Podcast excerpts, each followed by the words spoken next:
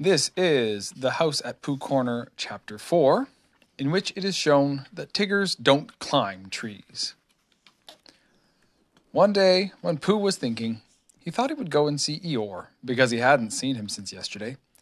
And as he walked through the heather singing to himself, he suddenly remembered that he hadn't seen Owl since the day before yesterday. So he thought that he would just look in at the 100-acre wood on the way home and see if Owl was at home. Well, he went on singing until he came to the part of the stream where the stepping stones were. And when he was in the middle of the third stone, he began to wonder how Kanga and Roo and Tigger were getting on, because they all lived together in a different part of the forest. And he thought, I haven't seen Roo for a long time, and if I don't see him today, it will be still a longer time. So he sat down on the stone in the middle of the stream and sang another verse of his song while he wondered what to do. The other verse of the song was like this. I could spend a happy morning singing Roo. I could spend a happy morning being Pooh. For it doesn't seem to matter if I don't get any fatter, and I don't get any fatter what I do. The sun was so delightfully warm, and the stone, which had been sitting in it for a long time, was so warm too, that Pooh had almost decided to go on being Pooh in the middle of the stream for the rest of the morning, when he remembered Rabbit. Rabbit! said Pooh to himself. I like talking to Rabbit. He talks about sensible things. He doesn't use long, difficult words like Owl. He uses short, easy words like, what about lunch, and help yourself, Pooh. I suppose, really, I ought to go and see Rabbit, which made him think of another verse. Oh, I like his way of talking, yes, I do. It's the nicest way of talking just for two. And help yourself with Rabbit, though it may become a habit, is a pleasant sort of habit for a Pooh. So when he had sung this, he got up off his stone, walked back across the stream, and set off for Rabbit's house. But he hadn't gone far before he began to say to himself, yes, but suppose Rabbit is out. Or suppose I get stuck in his front door again, coming out as I did once when his front door wasn't big enough. Because I know I'm not getting fatter, but his front door may be getting thinner. So wouldn't it be better if... And all the time he was saying things like this, he was going more and more westerly without thinking, until suddenly he found himself at his own front door again, and it was 11 o'clock, which was time for a little something. Half an hour later, he was doing what he had always really meant to do. He was stumping off to Piglet's house.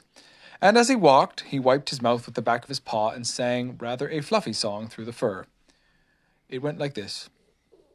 I could spend a happy morning seeing Piglet, and I couldn't spend a happy morning not seeing Piglet, and it doesn't seem to matter if I don't see Owl and Eeyore or any of the others, and I'm not going to see Owl or Eeyore or any of the others or Christopher Robin.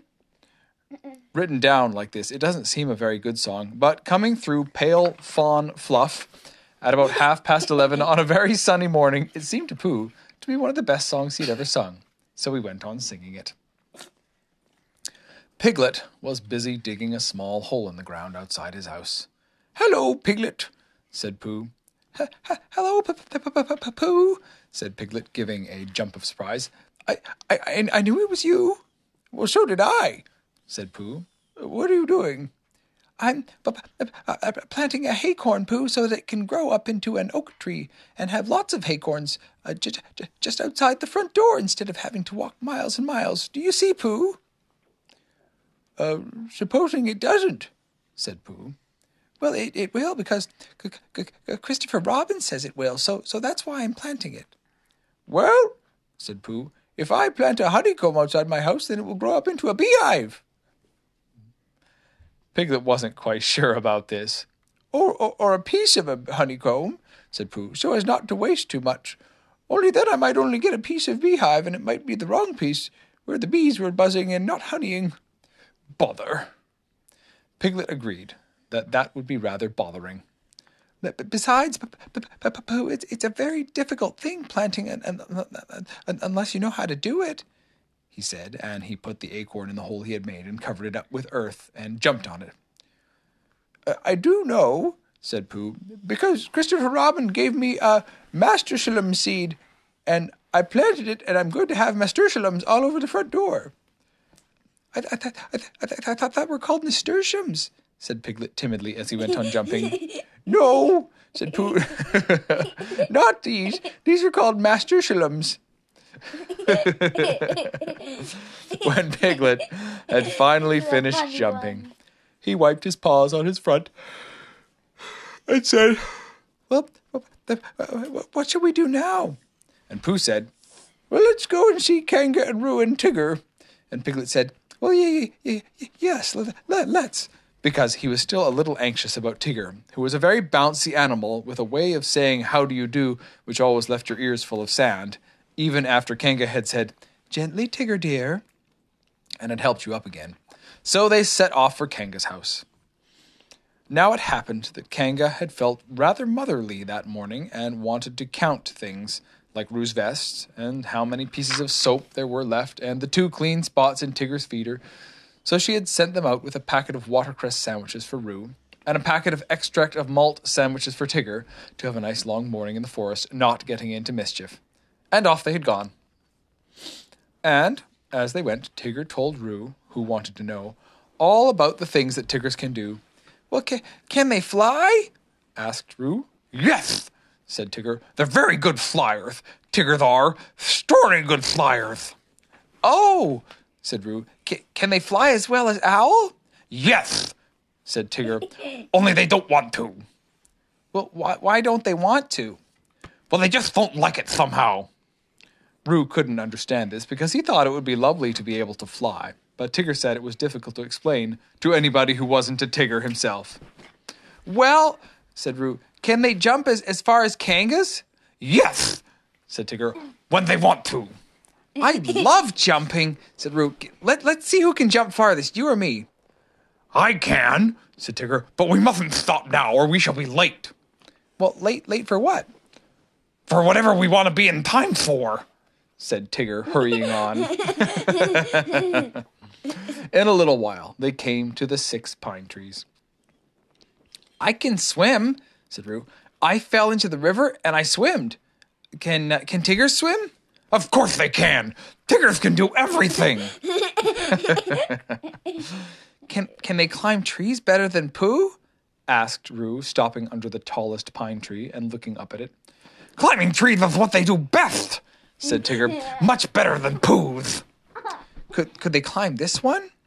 "They're all climbing trees like that," said Tigger. "Up and down all day." "Oh, Tigger, are they really?" "I'll show you," said Tigger, "and you can sit on my back and watch me." For of all the things which he had said Tiggers could do, the only one he felt really certain about suddenly was climbing trees. "Oh, Tigger! Oh, Tigger! Oh, Tigger!"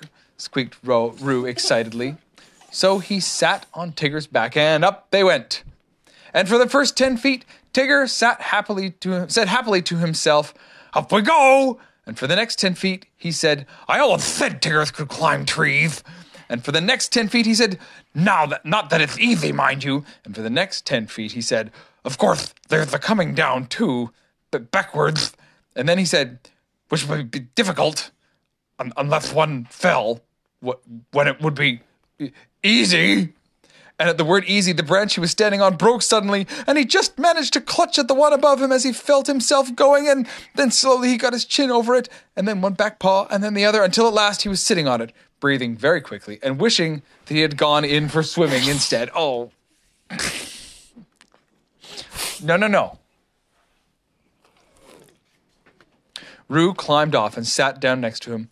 "Oh, Tigger," he said excitedly. "Are we at the top?" "No," said Tigger. Are we going to the top?" "No," said Tigger. "Oh," said Roo rather sadly. And then he went on hopefully, "Well, that was a lovely bit just now when you pretended we were going to fall bump to the bottom and we didn't.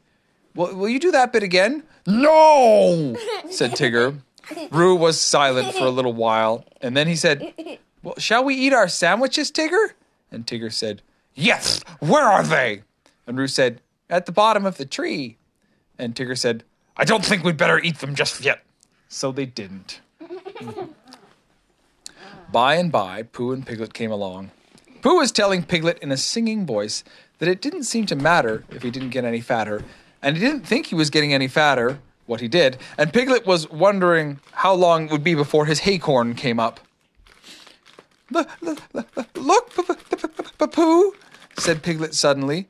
There's something in one of the pine trees. Oh, so there is, said Pooh, looking up wonderingly. There's an animal. Piglet took Pooh's arm in case Pooh was frightened. Is it one of the fiercer animals? He said, looking the other way. Pooh nodded. Yes, it's a jaguar, he said. What do jaguars do? Asked Piglet, hoping that they wouldn't. They hide in the branches of trees and drop on you as you go underneath, said Pooh. Christopher Robin told me. Perhaps we better hadn't go underneath Pooh in case he dropped and hurt himself. Oh, they don't hurt themselves, said Pooh. They're such very good droppers. Piglet still felt that to be underneath a very good dropper would be a mistake, and he was just going to hurry back for something which he had forgotten when the jaguar called out to him. Help! Help! It called. Oh, that's what jaguars always do, said Pooh, much interested. They call, help, help, and then when you look up, they drop on you. I'm looking down, cried Piglet loudly so that the jaguar shouldn't do the wrong thing by accident. Something very excited next to the jaguar heard him and squeaked, Pooh! Piglet! Pooh, Pooh, and Piglet! All of a sudden, Piglet felt that it was a much nicer day than he had thought it was, all warm and sunny. Pooh, he cried, I believe it's Tigger and Roo. Oh, sure it is, said Pooh. I thought it was a jaguar and another jaguar. Hello, Roo, called Piglet. What are you doing? Well, we can't get down. We can't get down, cried Roo. Isn't it fun? Pooh, isn't it fun? Tigger and I are living in a tree like Owl, and we're going to stay here forever and ever. I can see Piglet's house. Piglet, I can see your house from here. Aren't we high? Is Owl's house as high as this? How did you get up there, Roo? Asked Piglet.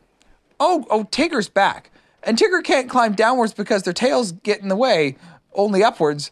And Tigger forgot about that when we started, and he only just remembered. So we've got to stay here forever and ever, unless we go higher.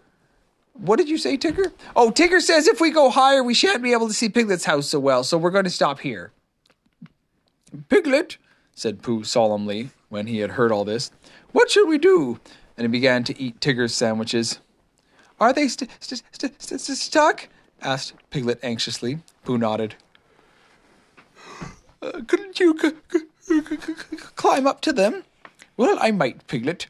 And I might bring Roo down on my back, but I couldn't bring Tigger down. So we must think of something else. And in a thoughtful way, he began to eat Roo's sandwiches too. Oh, dear. Whether he would have thought of anything before he had finished the last sandwich, I don't know. But he had just got to the last one, but one, when there was a crackling in the bracken and Christopher Robin and Eeyore came strolling around together. I shouldn't be surprised if it hailed a good deal tomorrow, Eeyore was saying. Blizzards and whatnot. Being fine today doesn't mean anything. It has no... What's that word? Well, it has none of that. It's just a small piece of weather. Oh, there's Pooh, said Christopher Robin, who didn't much mind what it did tomorrow as long as he was out in it. Hello, Pooh. Oh, it's Christopher Robin, said Piglet. He'll know what to do. They hurried up to him. Oh, Christopher Robin, began Pooh. And Eeyore, said Eeyore. Tigger and Roo are right up in the 6 pine trees, and they can't get down, and I was just saying, put in Piglet, that if only Christopher Robin and Eeyore, if only you were here, then we could think of something to do. Christopher Robin looked up at Tigger and Roo and tried to think of something. I thought, said Piglet earnestly, that if Eeyore stood at the bottom of the tree, and if Pooh stood on Eeyore's back, and if I stood on Pooh's shoulders... And if Eeyore's back snapped suddenly, then we could all laugh. Ha ha, musing in a quiet way, said Eeyore, but not really helpful. Well, said Piglet meekly, I thought... Would it break your back, Eeyore? Asked Pooh, very much surprised. That's what would be so interesting, Pooh, not being quite sure till afterwards. Pooh said, "Oh," and they all began to think again. "I've got an idea," cried Christopher Robin suddenly. "Listen to this, Piglet," said Eeyore, "and then you'll know what we're trying to do." "I'll take off my tunic, and we'll each hold a corner, and then Roo and Tigger can jump into it, and it will be all soft and bouncy for them, and they won't hurt themselves." "Getting Tigger down," said Eeyore, "and not hurting anybody. Keep those two ideas in your head, Piglet, and you'll be all right." But Piglet wasn't listening. He was so agog at the thought of seeing Christopher Robin's blue braces again. He had only seen them once before, when he was much younger, and being a little overexcited by them, had had to go to bed half an hour earlier than usual, and he had always wondered since if they were really as blue and as bracing as he thought them. So when Christopher Robin took off his tunic, and they were, he felt quite friendly to Eeyore again, and held the corner of the tunic next to him and smiled happily at him. And Eeyore whispered back, "I'm not saying there won't be an accident now, mind you. They're funny things, accidents. You never have them till you're having them." When Roo understood what he had to do, he was wildly excited and cried out, "Tigger, Tigger, we're going to jump. Look at me jumping, Tigger. Like flying, my jumping will be. Can Tiggers do it?" And he squeaked out, I'm coming, Christopher Robin." And he jumped straight into the middle of the tunic. And he was going so fast that he bounced up again almost as high as where he was before, and went on bouncing and saying, "Oh," for quite a long time. And then at last he stopped and said, "Oh, lovely." And then they put him on the ground. "Come on, Tigger," he called out. "It's easy." But Tigger was holding onto the branch and saying to himself, "It's all very well for jumping animals like Kangov, but it's quite different for swimming animals like Tiggers." And he thought of himself floating on his back down a river, or striking out from one island to another, and he felt that that was really the life for a Tigger. "Come along," called Christopher Robin. "You'll be all right." "Just wait a moment," said Tigger nervously. "Small piece of bark in my eye." And he moved slowly along his branch.